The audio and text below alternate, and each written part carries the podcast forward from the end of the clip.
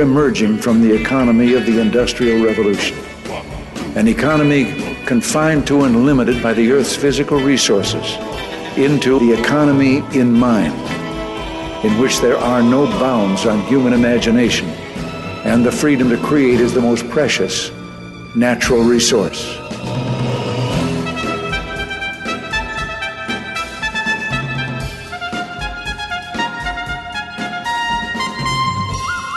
Welcome to the Soul of Enterprise, Business and the Knowledge Economy, sponsored by SAGE, energizing business builders around the world through the imagination of our people and the power of technology.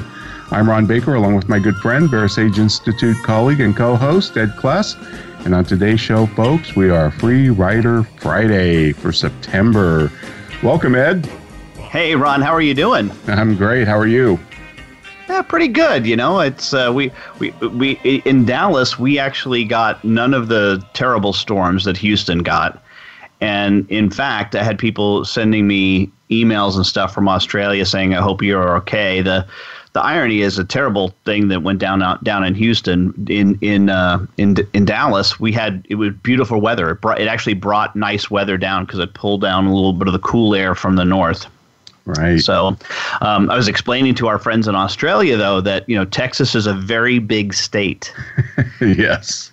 And uh, the the best example of this uh, is that I don't know if you're aware of this, but but uh, El Paso, Texas, mm-hmm. which is on the extreme west side of, of the state, state of Texas, is about fifty or so miles closer to Los Angeles than it is to Dallas. Right. Yeah, that's right. So just gives you a little bit of an example of how big Texas is. And it's true, everything is bigger in Texas, including the VeraSage Symposium, Ron, is going to be bigger in Texas when we have that down here in November. So we're hoping that people will want to join us there. And to get more information about that, it's the soul of enterprise dot com. slash VeraSage. There are still slots available, although it is it is uh, tightening up a little bit. We're we're we're getting a lot of people to to to sign on, so don't don't wait any longer. Fantastic! I am so looking forward to that. That's going to be a blast. Yeah, it is. Uh, along with a tailgate party at a high school football game. That is correct. Wait, wait till you see everything is bigger in Texas. Texas high school football high school. style. Uh, so you didn't have to pay any of those price gouging, uh, you know, for water and things like that. Oh, man. No, I did not. And, you know, since you bring that up, I was going to start with something else, but let's start there. Let's start. Let's okay, start with, great. I, I didn't mean to start go there, but. uh, you know, I, I had something in my stack on that. So I'll just I'll just bring that up and we'll we'll we'll start on our free riding here. This is a an article that. I think, let me see if I can get this original source. Yes, originally printed in the American Enterprise Institute's on their website mm-hmm. uh, with, with our friend, uh, I think we've mentioned him before, Mark J. Perry. Yep. And I know you're a big fan of his. He's a, a professor of economics and finance at the University of Michigan's Flint campus. Mm-hmm. And he just came up with an absolutely brilliant analogy about Uh, the the gouging and and why um, anti-gouging laws make little to no sense. All right, so let me just this read this to you. Right, okay. It's a, a little little pieces of it. He says during the summer, many areas of the country are affected by excessively high and exorbitant temperatures. Right, for example, Phoenix had nineteen days of one hundred ten plus summer heat in June and July, and they could see one hundred days uh, of uh, one hundred days of over one hundred ten degree temperatures for the next several decades, according to one forecast. Um, this could be a big problem. So what he is suggesting that we do um, is that, uh, it, and isn't it wrong, of course, Ron, that these people in, in Phoenix have to suffer from these excessively high and unfair, unreasonable, unjust, and even immoral temperatures, really, when you come sure. down to it, right? Um, same thing is true, by the way, on the low end, but let's leave that aside for right now. Uh, so in order to counteract this, he is proposing that we uh, we have a fair mi- maximum temperature act of two thousand seven, okay?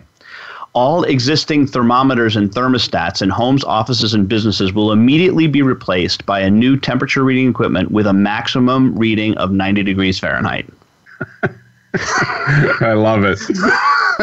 And therefore, therefore, the people in Phoenix will no longer have to suffer from these unconscionable uh, temperatures that are occurring when we set this a maximum of, you know, the federally mandated ma- maximum of ninety degrees Fahrenheit. So we're good to go. And then he also proposes the same thing on the other way, not le- wanting to leave anybody out. So therefore, uh, zero degrees would be the minimum temperature that we would allow. Uh, and therefore, the people suffering like in, in the Dakotas uh, during the winter, they they don't have to worry about it because the temperature will only be zero degrees. No, no, no further worries.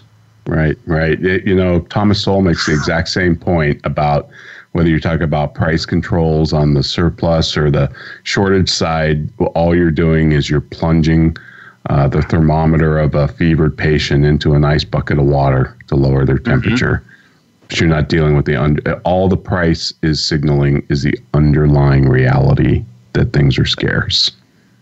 That's correct. That's correct. And and look, the, I, I got into several debates on this on on Facebook uh, with, with a lot of people. And I, I think that one of the things I just want to make clear is that I am not against charitable organizations and or private organizations, private companies, because actually they do, in, in my view, even a better job than the private charities, believe it or not. Uh, private organizations such as Walmart distributing free water. Right. Absolutely. Um, I'm all in all in favor of that. In fact, one of the things that was pr- the problem in uh, in Katrina was that FEMA didn't didn't let private companies deliver free let water. Them in. Yeah. yeah, they didn't let them in. Yep. So it was a, a, a huge problem. So you had you had the exact opposite effect. Now, it if someone is, is charging one hundred dollars for a uh, you know so a, a twelve pack of water or, or a twenty-four pack of water, um, it, I, Would would I necessarily buy it? No, but if that's what the going rate is, there and there are people who are willing to pay that price, then I've got no problem with it at all. And that, that seems to not sit well with a lot of people. It doesn't. It, it but it, you know, the high prices force forces you to conserve. So if you're renting hotel rooms for five hundred dollars a night, uh, even a rich family's probably not going to buy three rooms for, you know, the parents and the kids. They're going to all pile into one room, opening up more rooms for other people. You know, are we better off at a at a lower price or a controlled price where we can't get the good at all? Mm-hmm. You know, and then, you know, the question is, how do you get more goods into the areas needed? Um, Kevin William goes. Ke- Kevin Williamson, sorry, he's National Review's economics writer, goes a step further. Ed, I love this. He calls price gouging a public service. Yeah, I know.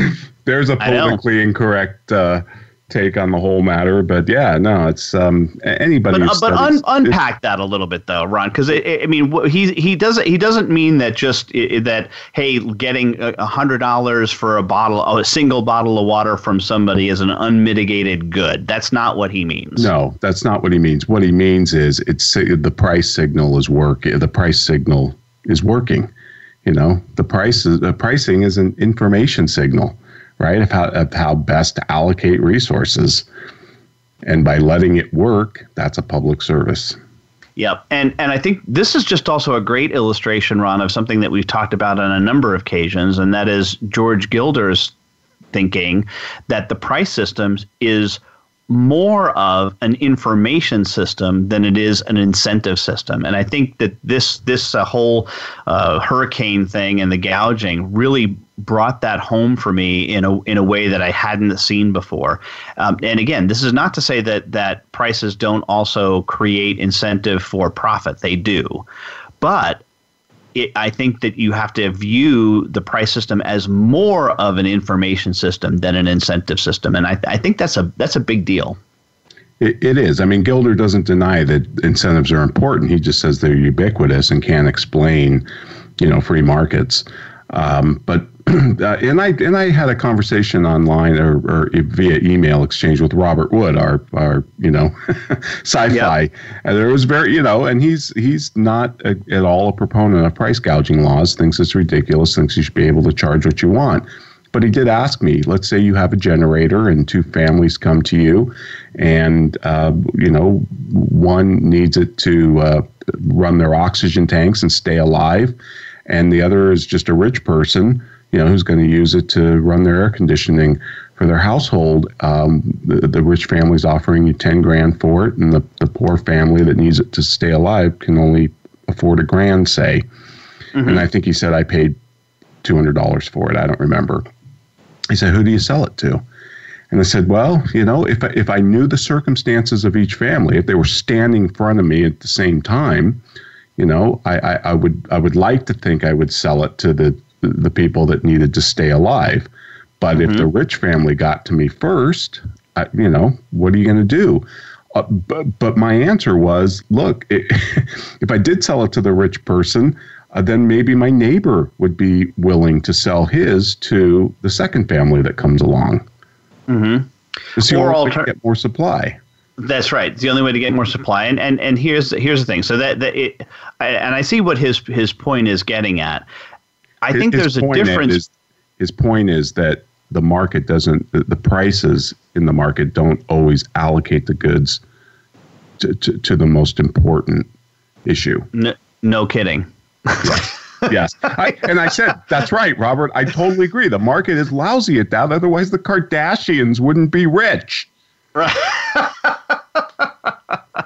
Great point. Great point. But yeah, well, but here, here's, and I, I just want to make a, one last point on this. And I can't believe we're coming up on our first segment and all we talked about is gouging. But it's it's it's an important uh, issue, I think. It, would it be w- would it be wrong of you to sell it if they both came to you at the same time? Would it be wrong of you to sell it to the rich person versus the poor person? And my answer is I can't make that judgment, right? Because I don't know what your circumstances are per se. I don't know if that ten thousand dollars is going to assist you at some point in the future, right? And you and, and any individual making a moral decision to to sell that. I, it, whatever they can justify in their mind, I'm not going to try to say that I think one should or shouldn't shouldn't do that. So I think it has to be, just like like everything, an individual decision based on all of the facts at hand. And uh, again, would I hope that I would sell it to the, the person for that? Actually, you know what I'd hope, Ron? I hope I would say, you know what? Here's my generator. That's what I'd hope I'd say. Mm-hmm. Don't don't even bother. Okay, keep your keep your your family member alive. Right. right. Just borrow but it and maybe bring it right. back when, when this is over. Yeah. That's correct. Yeah. So right. anyway. You, you know, Ed, your, but your point is really well taken. And I'll tell you, it's a difficult point, but I think it, the same logic applies to, say, the um, utilitarian argument for a graduated income tax or a death tax, right? The, the logic is we take a buck from Bill Gates, we inflict little harm, we give the buck to a homeless person, give them a hot meal, and, and, and look how much uh, pleasure it generates, right? But the problem mm-hmm. is, we don't know what Bill Gates would have done with that dollar. How can right. we make that choice for Bill Gates or make that or impose that decision? Maybe he was going to do something charitable or philanthropic or or invest. It, I mean, you just can't automatically assume that mm-hmm. those types of calculations. No, nope, but that's absolutely a very not. difficult point to make, especially in a disaster. Oh, of course, of course, and that's, that's why that's why, why economics requires a brain and not feeling. Yes, like our friend Henry Hazlitt, who we dealt with a couple of years ago. You have to look at it across the long term and across all groups. But we are up against our first break already, Ron. Want to remind you that you can send Ron or me an email by sending an email to one place, and that is ask A S K T S O E at verasage dot com, and that will. Email will go to both Ron and me. We, we also take a look at our webpage, the soul of enterprise dot com, where we have all of our show notes from previous shows as well as previews to upcoming shows. Right now, a word, however, from our sponsor and our friends at Leading Results.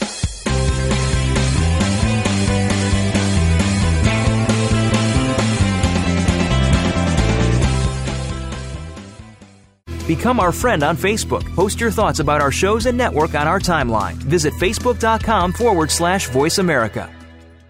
Is your website just a brochure, or is it your best salesperson? If your site is not the best lead generation tool you have, we should talk.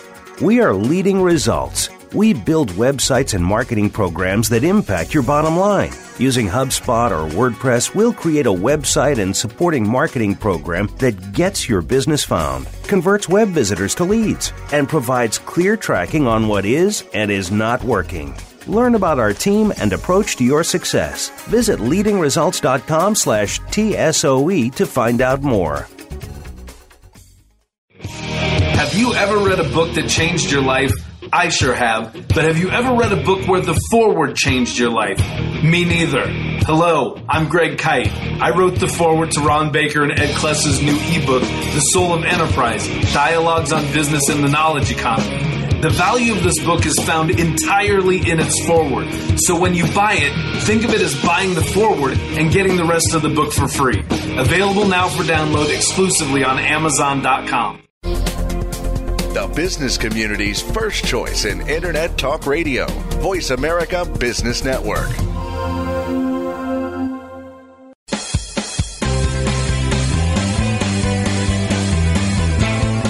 You are tuned into The Soul of Enterprise with Ron Baker and Ed Kless. To find out more about our show, visit us on the web at the soul of enterprise dot com. You can also chat with us on Twitter using hashtag Ask T S O E. Now, back to The Soul of Enterprise. Back on The Soul of Enterprise for Free Rider Friday. And Ron, I'm sorry to dominate that first session on just price gouging, so let me turn it back over to you. And what what's what's it in your bulging stack of stuff? No, no, price gouging is an important topic. I loved it. Um, well, Ed, this is, you know, we t- we talk about peak oil, right? We've all heard, oh, we're at peak oil. We've been hearing that yeah. for a long time. Well, we're at peak auto. Peak auto. Peak okay. auto. The internal combustion engine is is on its way out, according to The Economist. Now, I think this is a classic example of, uh, who was it, Mark Twain's line, you know, the reports of my death have been greatly exaggerated. Mm. But let's face it, you've probably heard some of the car companies announce that by twenty thirty, I think twenty forty, I think it was, was it Aston Martin? And mm-hmm. another one said no more internal combustion engines by then. We'll be full, you know, battery or whatever. Um, but in The Economist from July eighth, they have, this is the Schumpeter column, which I really like. Uh, yes. My car, my car is sexier than yours. And he, here, here's the deal with this. This is, and this is kind of amazing. Ford and G M are at the bottom of the price earnings ratio in the S and P index. They're, they're literally the walking dead. They have, even though they had eighteen billion dollars combined profit last year, their market value is ninety-eight billion dollars. And they project profits will half, will fall by half or maybe even more. Now, Ed, just to put that market cap into perspective, so you, here you have eighteen billion dollars of profit for Ford mm-hmm. and G M with a ninety-eight billion dollars market cap. Amazon last year, two point three billion dollars in profit, not ninety-eight billion dollars. Their market cap, I'm sorry, not eighteen billion dollars. Their market cap is four hundred billion dollars. Mm. um, so, and of course, Uber, Tesla, and Waymo, uh, Waymo are worth more than the ninety-eight billion dollars market cap of G M and Ford, but they're all losing money, and they bring in very little revenue, right? And, of course, the Detroit executive sniff at Silicon Valley, they have no idea how to make millions of cars safely, right? I mean, Tesla is about one percent of G M's annual production. Mm-hmm. And even though these companies, G M and Ford, are trying to invest in the new technology, I mean, G M owns nine percent of Lyft, for example. Ford's making investments uh, tremendously into autonomous vehicles, but the investors don't seem to care. Stock price isn't moving, and of course, you know, stock price is reflective of expectations of future earnings, yep. right? Um, yep. So this is a, a typical incumbent's dilemma for the, the old automobile companies. Um, you know, what are they going to do? Are they going to, one strategy is they could ring fence their new divisions, right? You, you might have a new Ford, a new G M, um, but if they do that, their their income statements aren't going to look very pretty on that side. You know, they're going to look more like Teslas, but they probably won't get the, the pixie dust of a Tesla. Right. No, they won't. Uh, now, I had read, Ron, a while back, so this is just uns- unsubstantiated, So, I'm, but I'm going to say it anyway because, you know, it's our radio show, that the, the biggest problem for, for these incumbents, Ford and G M, is the promises that they've made over the years to unions from a pension fund standpoint. And that in reality, you know, G M is is really nothing more than a pension fund that happens to make cars. If you look at yes. the balance sheet, and the healthcare fund, and a healthcare fund, right? Yeah, right, right. Yeah, no, right. and and there's there's there's a lot of truth to that uh, because you know they were doing um, you know defined benefit pensions, not not defined contribution pensions. Like uh, probably Tesla, you know, employees have four oh one Ks. Mm-hmm. I doubt Tesla employees get defined benefit pensions, right? They have Correct. to make their own contributions. Um, and uh, same with a lot of the foreign manufacturers that manufacture their cars here, like Toyota or B M W, that, you know, they, they're non-union shops for the most part, but, but they still pay really well, but I doubt they have the same level of Cadillac health insurance. And, and, and there's even provisions in the old legacy automobile contracts about, you know, if they get laid off, they, they can sit in a room and, and still collect two thirds of their pay or something. Right. Yep. Yeah. So, I, well, what they're saying is just is peak auto peak, or peak fossil fuel auto. Is that what they're? Yes. They're, peak, peak, okay. Basically, but also peak, you know, maybe traditional G M, Ford type. Okay. Got it. Got it. Got it. Well, right. Um, yeah. It, And, you know, I'm kind of looking around for a car and, and uh, you know, kind of looking at hybrids and, and all that and, and weighing these options. It's it's not an easy decision, knowing that, you know, probably the incom- internal combustion engine is on its way out eventually, mm-hmm. but I don't think it's going to happen. It's certainly not within the next ten years. Um, 'cause, I don't know, Ed, there's just something weird about having to plug in your car every night. Well, I guess there was something weird about giving it gasoline and not feeding it hay. Right. So. Yeah. Yeah. And I know they're going to have to build an infrastructure for these charging, um, you know, areas, and people worry about that. And nah, so I don't know. It's it's it's interesting. But I just thought that I, the numbers are astonishing on that when you compare you know, how the market views the G M and Ford versus a Tesla company or even Amazon. Yeah. It's, barely making any profit. Yep, yep. Well, all right. Well, I, I I'm tempted to ask you what what do you think is next on the the environmentalist hit list once the co- internal combustion engine is done? But but I actually want to. I don't want to. So let's come back to that maybe, because uh, this this might be uh, a, a an example of something that com- when combined with what uh, Ford and G M are doing might change around this peak auto, and that is this company called Magna, M G N A.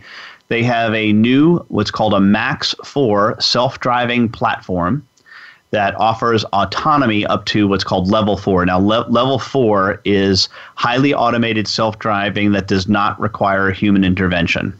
Right. Okay.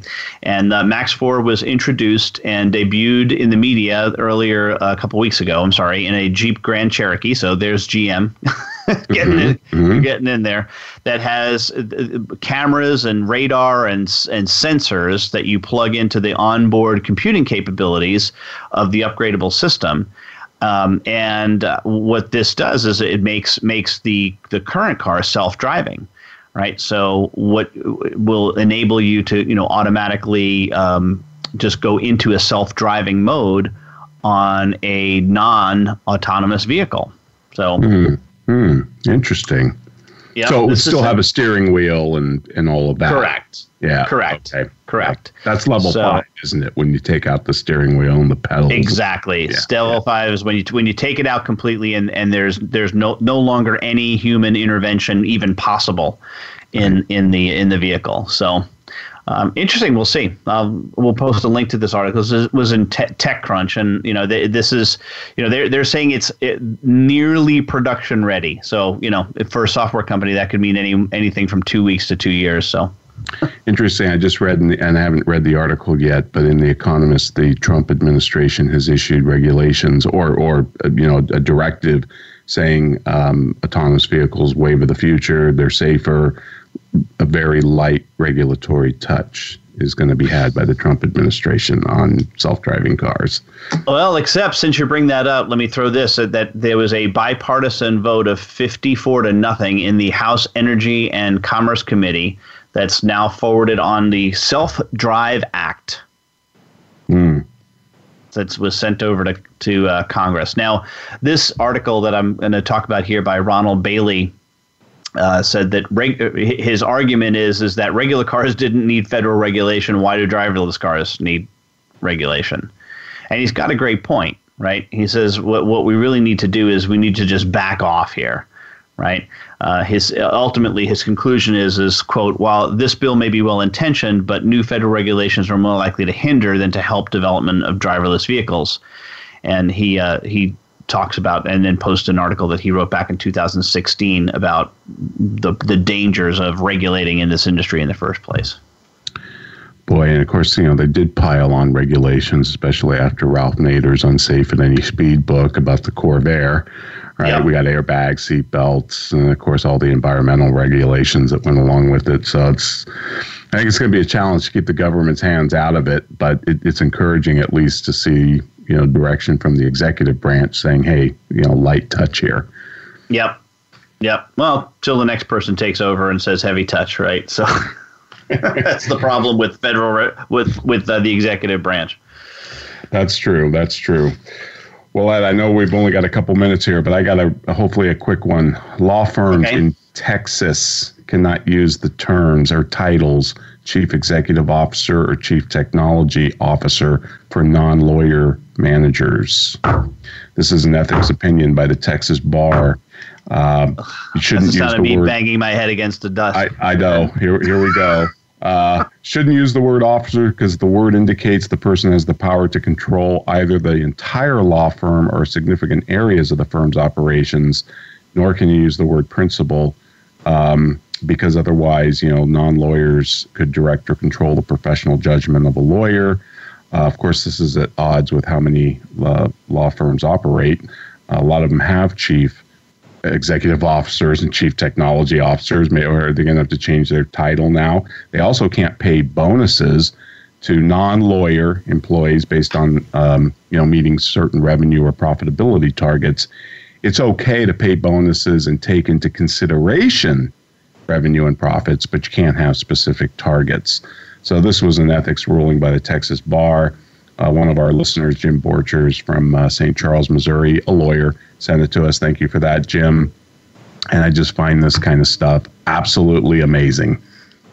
And completely ridiculous. But and, and unless you think that that Texas is always a business-friendly environment, look no further than the fact that in Texas, you in order to shampoo hair, you have to be licensed. True story. I, I, Yep, and I've got something else in my stack on that. But uh, in the meantime, folks, I'd like to remind you, if you want to contact Ed or myself, you can do so at ask T S O E at verasage dot com.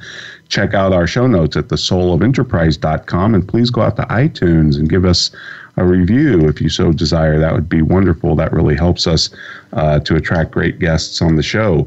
And now we want to hear from our sponsor.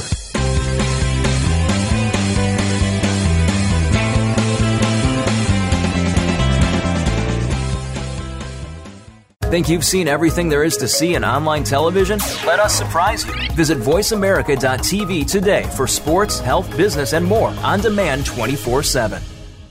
Have you ever read a book that changed your life? I sure have. But have you ever read a book where the foreword changed your life? Me neither. Hello, I'm Greg Kite.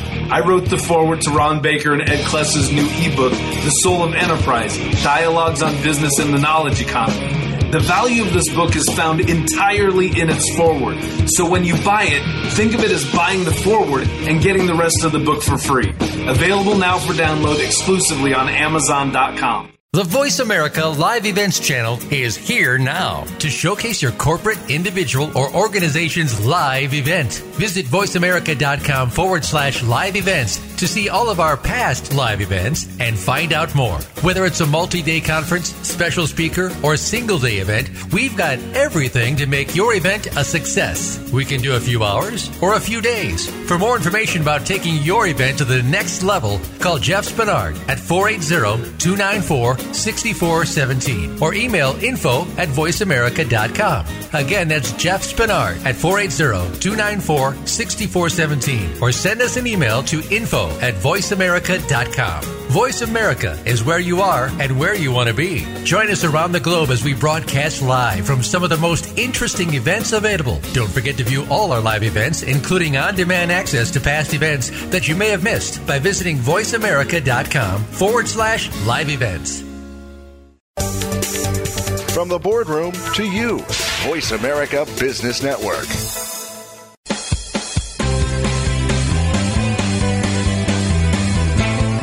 You are tuned into The Soul of Enterprise with Ron Baker and Ed Kless. To find out more about our show, visit us on the web at the soul of enterprise dot com. You can also chat with us on Twitter using hashtag Ask T S O E. Now, back to The Soul of Enterprise.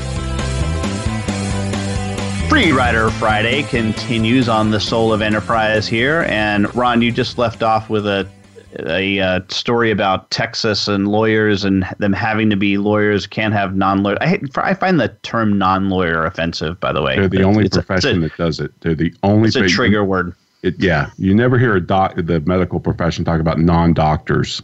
Yeah. Yeah. In fact, or they, non, they, non-dentists. Yeah. In fact, they have a lot of uh, terms or, or you know titles for nurses and radiologists and all of that. But in the law firm, you're a lawyer or a non-lawyer. Absolutely amazing. All right. Anyway, th- well, th- here here's one to combat that. This is a story from Washington Post and by Elizabeth uh, Dowser. And what uh, Miz Dowser has to say is a, about a, a Silicon Valley startup that is looking to replace lawyers with computers. Uh, and this is a, a, a it was originally the dream of a, a name. His name is Justin Kahn, or K A N. I guess that's Can. Maybe it's Kahn. And who is he? He knows the thing thing or two about startups. He built a video gaming uh, game called Twitch, which he sold to Amazon for nearly a billion dollars. So this helped him launch these other companies, including a couple of in- incubators. But now his his uh, months old legal firm is called Atrium. Atrium. Mm-hmm. Uh, it has raised so far ten point five million dollars uh, in, in cap. Uh, it, but the, the key pull quote here is, let me get to the, this, the uh, section here, uh, is that he is going to, ready, Ron, not bill by the hour. Surprise. Yep, there's a shock. So he, th- he is changing the business model, Ron, to uh, eliminate the billable hour because, well, he's going to replace it with computers and, I guess, implementations of different, you know, smart technology and and uh, uh, artificial intelligence. So yeah, so this is this is this is a guy who really has it together. Uh, they they believe that they're going to be ready to go, or is this in uh, roughly about a year. All right. Uh, so here's here's here's the pull quote. To that end, one of Atrium's more innovative features, that's what this article says, Ron, innovative features, is this pricing model. The firm does, doesn't doesn't charge by the hour as most corporate law firms do. Instead, Atrium estimates the amount of work that it, it expects to do for every client and charges a single upfront monthly fee regardless of the hours worked. Where have I heard that before, Ron? Wow. Wow. How innovative. You know, every every disruptor law firm out there, Axiom, or I mean, there's a whole slew of them. Um, they, they all have that model. I mean, so this is nothing new, but it's great to see another one pile in there, though. I love that. Yep. Yep, especially one that's going to to, to, to use, put, you know, technology front and center in this, which I think is great. Yep, I B M ain't Bill and Watson by the hour, that's for sure. Heck no. Heck no. No, that's no. Awesome. Well, Ed, I got a great one here from another writer that I really admire. He usually writes for Forbes, but they um, you find him on the Foundation for uh, Economic um, Education as well. His name is John Tamney, and he wrote something back in May, so it's just been in my stack for a while, but this is so politically incorrect, but I, I'm going to do it anyway because I love it. The title is American Men, Quit Your Whining. He said the last people to rate our compassion are, you know, men out of work. Um, the, the, he said the rest of the non-English world is working feverishly to learn what? English. And American males already know how. He said the U S A is a land without opportunity, men without work, you know, that book. I mean, this whole yes, uh-huh.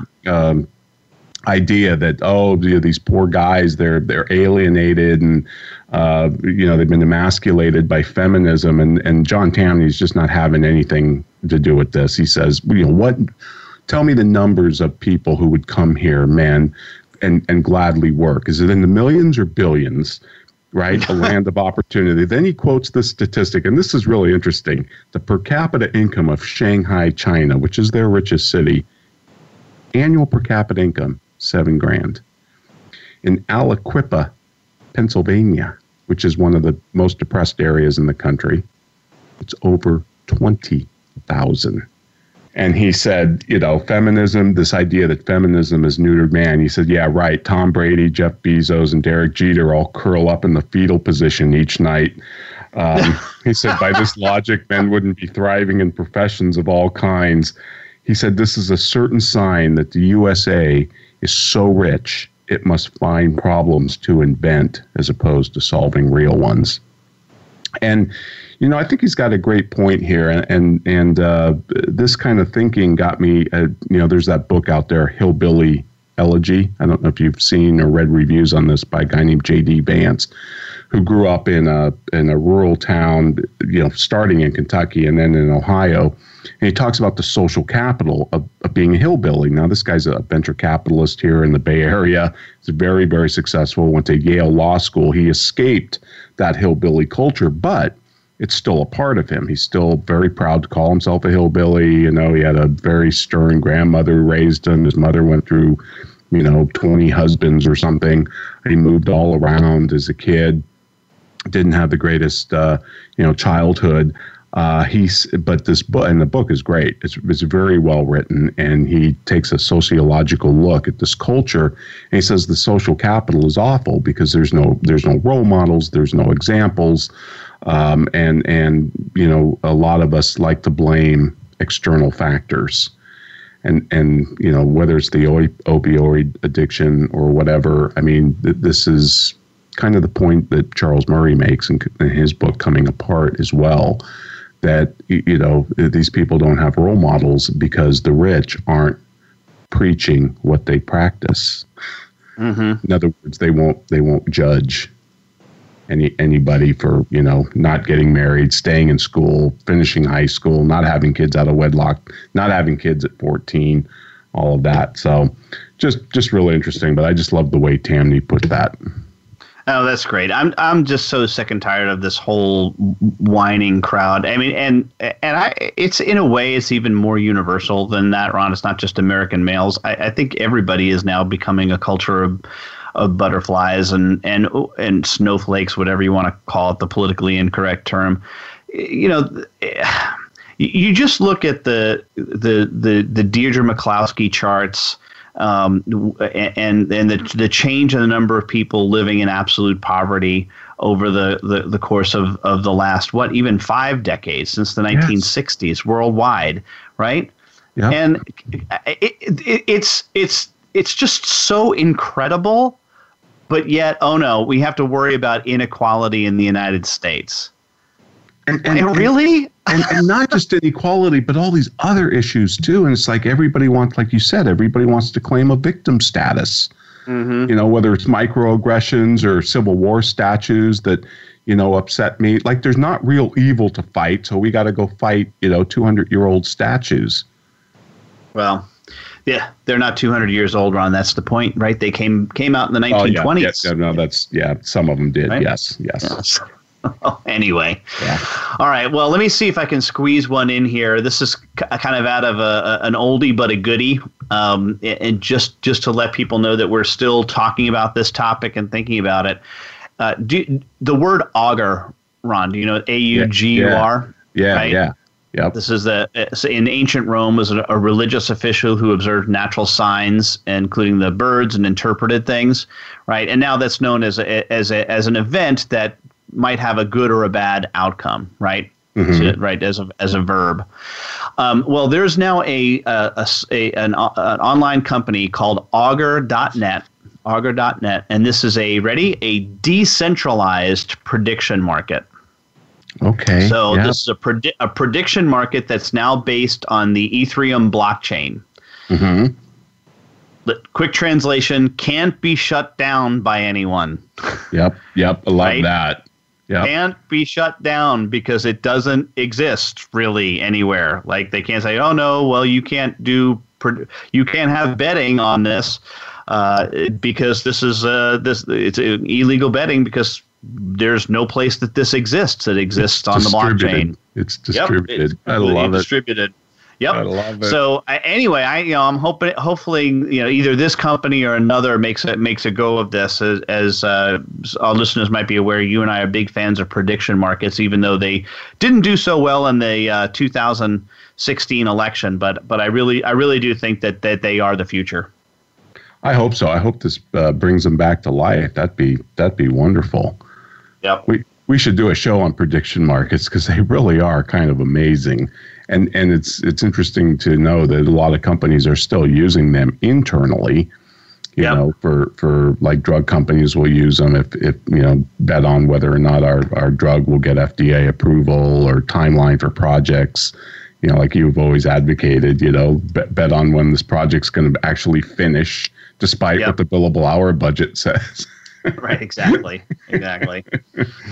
All right, well, Ron, here we are up against our last break. Want to remind you that you can contact us with an email to ask T S O E. It's also the Twitter handle, so at ask T S O E on Twitter will get be, get the attention of Ron and me, so we would be happy to read your tweet on the air and perhaps answer a question you have. As Ron reminded you earlier, though, we'd love to have you review on iTunes, The Soul of Enterprise, and also the book. Go to amazon dot com, search up The Soul of Enterprise, or just go to the soul of enterprise dot com slash book, and you'll be taken to that page, and leave a review on the book as well. But right now, a word from our sponsor and my employer, Sage.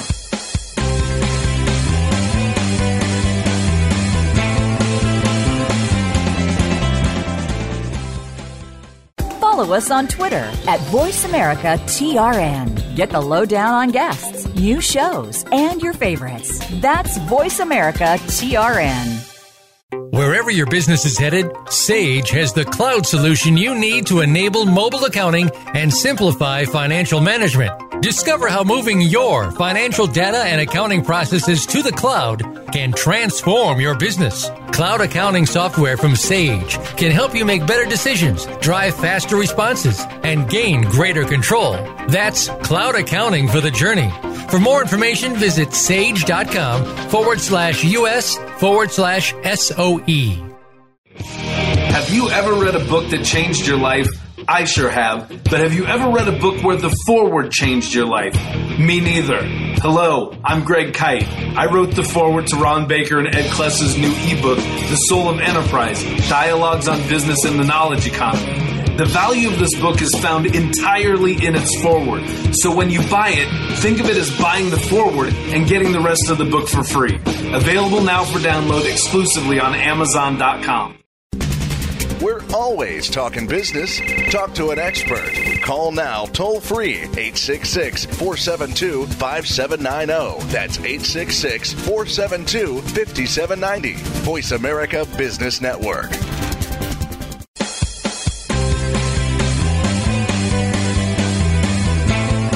You are tuned into The Soul of Enterprise with Ron Baker and Ed Kless. To find out more about our show, visit us on the web at the soul of enterprise dot com. You can also chat with us on Twitter using hashtag Ask T S O E. Now, back to The Soul of Enterprise.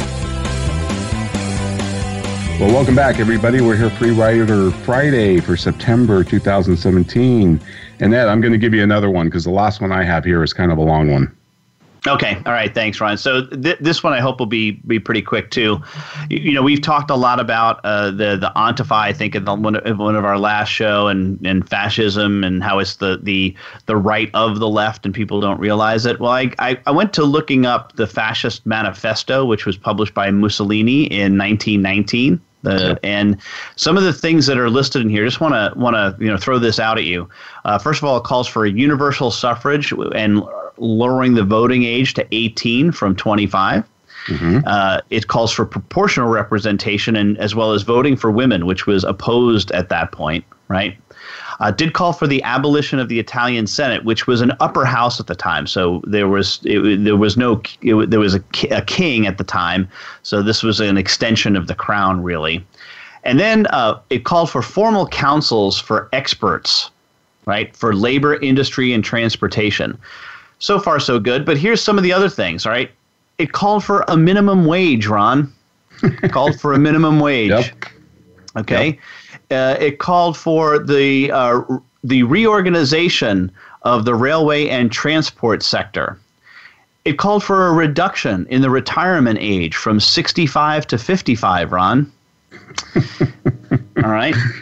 Um, it called for a peaceful but competitive foreign policy. It called for uh, armaments to be nationalized. And ready? It called for a strong, progressive tax on capital. Yep. And also the revision of all mir- military contracts and the outright seizure of eighty-five percent of the profits for, for companies that were manufacturing military, uh, uh, military, uh, I guess, accoutrement. Let's mm-hmm. call it. Mm-hmm. Yep. Sounds um, unlike free market capitalism to me, Ron. Very. You know, a lot of F D R's cabinet went to Italy and studied uh, El Duce or whatever, um, and they admired him, and they talked about it freely, about how it was, you know, making the trains run on time and all of that. I mean, yeah, you're right. Fascism is a product of the left. It's not a product of the right. Where the heck did we get fascism equals free market capitalism? That's that's really yeah. the thing I can't yeah. – I mean, I'm just completely blown away by that. I hear you. I hear you. Yep. That's wild.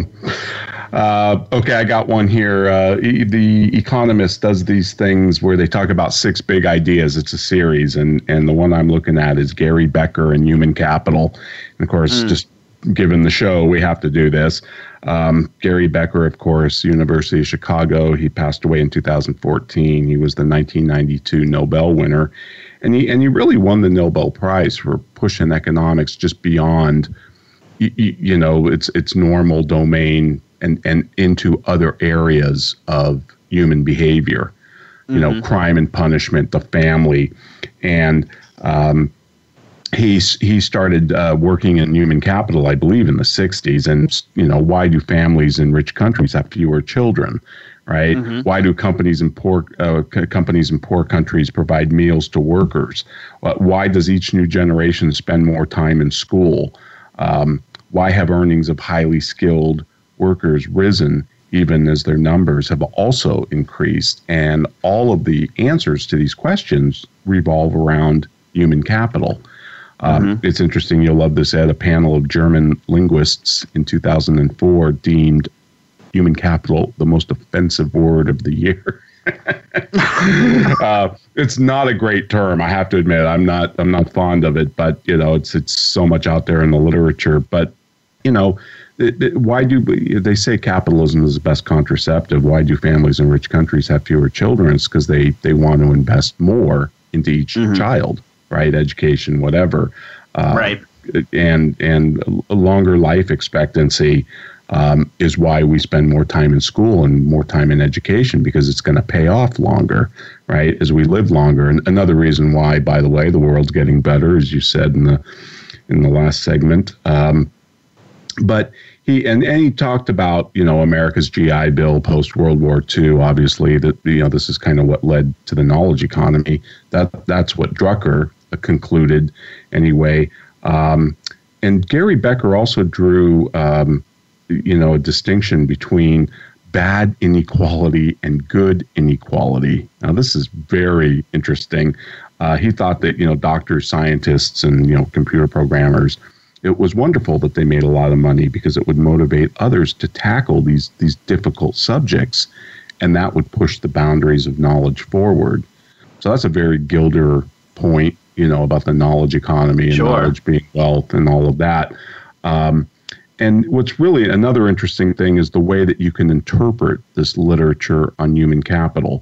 There's there's two interpretations, so both the left and the right can glom onto this, and, and in fact did. The first one is, well, obviously, if, if Becker's research is right, then governments need to invest more in education, right? And what yeah. would be what would be the libertarian slash conservative response to that? That we need to spend more. Well, that we need to spend more on education. Yes. Will there be their response? Uh, well, yes, but it would be up to the individual to decide that, and not not use use public funds to do it. Right, because the payoff would be so big, the individual should be able to afford exactly. it and invest in their own. Yeah. So, yeah. Yeah, it's I, the same re- same reason why I, you know, tell Elon Musk if he wants to build a Hyperloop, have a, have at it, Elon. Go, I love it. Go for it. Yeah, colonize Mars. I'm all for it, dude. Just not with my nickel or dime or quarter or million dollars or whatever. So the the other, you know, the other thing, and we've we've talked about this before on the show, but just to tie it back, I mean, human capital, according to the World Bank, is eighty percent of the developed world's wealth. And that's a point that I think constantly has to be made as as we look at, you know, whether it's oil or batteries or something replacing fossil fuel. We tend to confuse these things with, with wealth, but wealth is really, you know, knowledge. And like yep. Gilder says, growth is learning. Um, and that and that comes from that springs from human minds. Yep, and, and it's it's so true, and and it, it's it's really just the application of that knowledge that caused all this. Of course, the great Thomas Sowell point that the Neanderthals had all of the molecules that you see around you. You know, your your your Mac, your microphone, your iPhone. Those molecules were all here. What what what brought them into being as the things that we see? Well, it's the application of the human mind. One, one, one individual genius step at a time, I suppose. So, right, and and that's something I'm not sure. I'm not convinced that A I. You know, I've been reading. Um, I just read Gary Ga- uh, Kasparov's book about uh, y- you know human intelligence, basically, and and it's kind of talking about A I, but it's really kind of his memoir about you know Deep Blue uh, playing against right. Deep Blue, the the the first match and then the rematch. Um, and it was very interesting. I mean, it was absolutely fascinating, but interspersed in the story are a bunch of nuggets about his view of, you know, how human intelligence differs from computer intelligence. And I just, you know, we're, I'm not sure we'll ever be able to duplicate it, no matter how good machines get. I agree. I agree. It's, it's, Uh, th- there's always something about human creativity that we, we can't anticipate, and you know perhaps perhaps they they will uh, be become more creative. But bottom line is is that there's not a lot of creativity happening because it's always the mind of somebody else that's in the machine. Excellent. Well, Ed, this has been a blast. I love these Free Rider Fridays, and I'll see you in one hundred sixty-seven hours.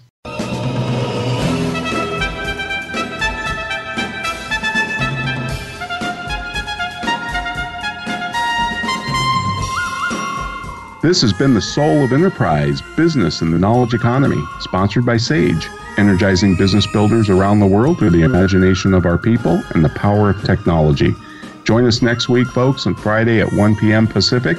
In the meantime, check out our show notes at the soul of enterprise dot com. You can listen to all the shows we've ever done there as well on our archive page. You can also contact Ed or myself at asktsoe at verasage dot com.